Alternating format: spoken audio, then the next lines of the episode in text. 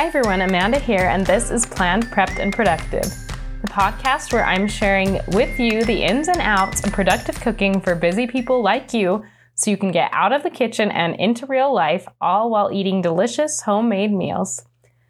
This is episode 13 Why Changing Your Habits is Better Than Setting Goals This New Year. I've shared in the past that after I had my third child, I'd really gotten into some habits that I was not happy with. I believed in cooking from scratch, but my life with three young kids was not conducive with my beliefs, and I found myself relying on convenience foods more and more. In some ways, I felt like convenience foods were like a bridge so that I could still feel like I was cooking, saving a little money because I was sort of cooking and I wasn't eating out every night.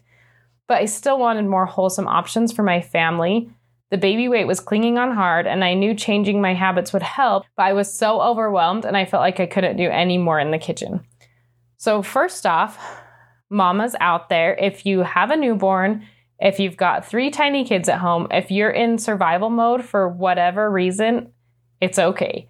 The whole point of this podcast and my message is first understanding that I have so been there and I sometimes am still there it's totally okay. Cereal for dinner night happens and everyone will be just fine. But if you're like me as well and you want a change, I do want you to know that change is possible and it can actually be quite liberating and absolutely not overwhelming. You just need the right steps. Also, if you have a newborn or some other crazy in your life right now, you can turn off this podcast, go take a nap, and come back to this idea when you're starting to emerge from that fog. There's a season for everything, and if it's not your season for homemade meals, that's a okay. Just take care of you. Anyway, because change is a big topic on this podcast, I want to talk about the idea of shifting instead of changing. So, I've seen this word shift a lot all over social media lately, and I've really fallen in love with this word. And it's become kind of a mantra in my life. Change is hard, but a shift, that sounds more manageable. Can I go from zero working out to ripped and working out six days a week? No way. But can I go from not working out to adding a 10 minute yoga or Pilates session in by waking up a few minutes earlier? Totally, that I can do. Can I go from eating fast food and pizza every night to kale salads all day, every day? Kale, no, I can't. And really, guys, I'm not sure I will ever reach kale salad status in my wellness goals, and that is a okay with me. This idea of shifting brings me to this week's topic, which is convenient foods that you can totally DIY. If you are where I was a year ago when my baby was born, which was binging on chewy sprees between nursing breaks and throwing together a 15 minute meal on maybe half of the days or ordering pizza slash Chinese the other half, then you are probably not ready to dive headfirst into the whole food made from scratch meals every night you need a shift in the right direction that will eventually lead you to where you want to be. I'm going to dig into five of my favorite convenience foods to DIY. You may wonder, what's the point? Is homemade pizza really that much better than frozen? My, ans- my answer to that is twofold. The first answer is yes, actually, making your own food has so many benefits, which we'll dive into in another episode if you stick around. But one of those benefits is that almost always a homemade version of any food is lower in sugar, fat, and overall calories than a store bought or takeout version. The second answer is to remember what we talked about and shift. So, small changes have the ability to last, and you should always be looking for areas in your life that you can make a small shift to do something better. So, in three years, instead of feeling like you've continued to set and fail at goals, that you have shifted so slowly, it was almost imperceptible to you, but you have somehow transformed into a new person that you didn't know existed. So, for now, embrace the homemade convenience food, however unhealthy the mean and judgmental person that lives inside your brain is telling you it is, and choose to make a shift. So, without further ado, here are the five things that I love to DIY for quick and easy food whenever I need it that comes from my own homemade freezer instead of the freezer aisle. Number one is frozen hamburgers. So, one of my biggest meal prep tips that I talk about a lot is to stop putting bulk meat in the freezer without making it into something first. So, you can choose to cook that something first or just reshape it so that it's more usable out of the freezer. So, when you buy that giant container of ground beef on sale, instead of sticking that straight in the freezer, go ahead and make it into patties, freeze them separately, by separating them with some parchment paper on a plate for a few hours. And then after they've flash frozen, pop them off and throw them in a Ziploc bag. And now, when you open the freezer, instead of seeing a huge container of meat that could become anything, you see an almost prepared meal. You could even season and cook the burgers in advance so that when you're ready to eat them, you can thaw them in the refrigerator, throw them on the grill for just long enough to heat them through and eat them. Number two is pizza crust. So I don't know about you, but for days that I am desperate, frozen pizza is like my go to. Pizza is comfort food to the max, and like many others in America, if I had to live on one food for the rest of my life, pizza would undoubtedly be the answer. Making homemade pizza is super fun, but honestly, it's not exactly quick and easy fare.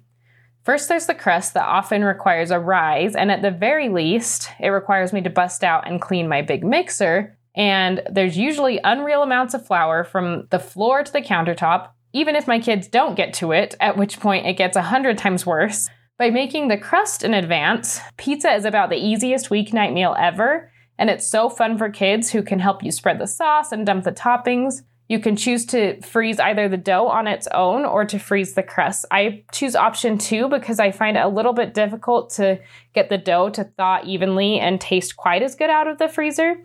So instead, I'll make mini pizza crusts by rolling them out and par baking them for five ish minutes and storing them in the freezer. I like to make mini pizza crusts because they're fun for my kids and easier to store in the freezer than a full sized rolled out pizza crust.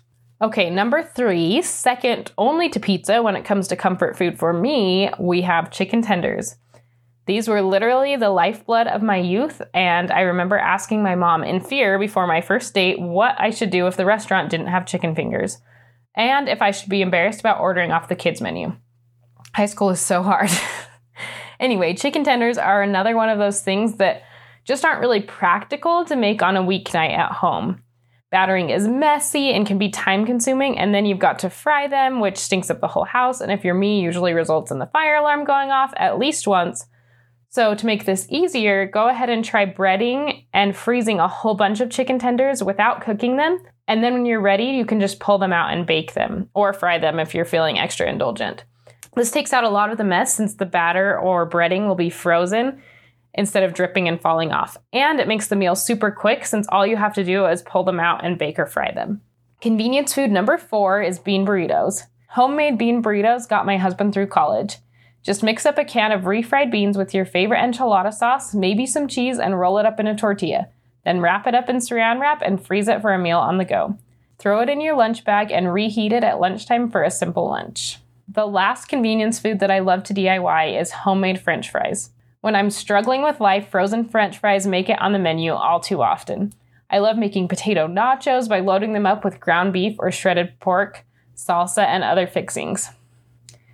I sometimes will make the fries myself, but if I do, that's a pretty long event because it takes about 45 minutes to bake fries, and then you have to bake it again when you add all the toppings. So it ends up being a pretty long weeknight meal but you can cut out a lot of that time by making your own freezer french fries. Potatoes don't freeze well if you throw them straight into the freezer, but if you blanch them in boiling water and start the cooking process, then they'll freeze great. After you've blanched them, then spread them out on a sheet pan, freeze them. After they've been flash frozen, you can gather them up and put them in a freezer bag. When you're ready to eat, coat them in oil and bake them at 425, or again, if you're feeling really indulgent, fry them until golden. I hope this episode gave you some ideas that can help you easily shift into making homemade meals by making familiar comfort food items and keeping them in the freezer. Cooking your favorite fast food items at home can be super fun for your family and can help you ease into experimenting more with cooking and eating more adventurously. I'd love to hear about the shifts that you're trying to make in your life. Is there any shift that you're working on to help you cook and have fam- family dinners more often? Head over to Instagram at Call Me Betty Blog or my Facebook group, which there's a link to that in the show notes, and share your answers. As always, I love to hear from you and want to be a resource and guide as you try to make homemade meals a bigger part of your life. With the new year coming, I really want to focus on sharing the tips that will help you make a positive change in the kitchen. So, next week, we're talking about habits and why I think focusing on creating new habits instead of on achieving goals will make your 2020 the best year yet. All the best and happy cooking and happy planning.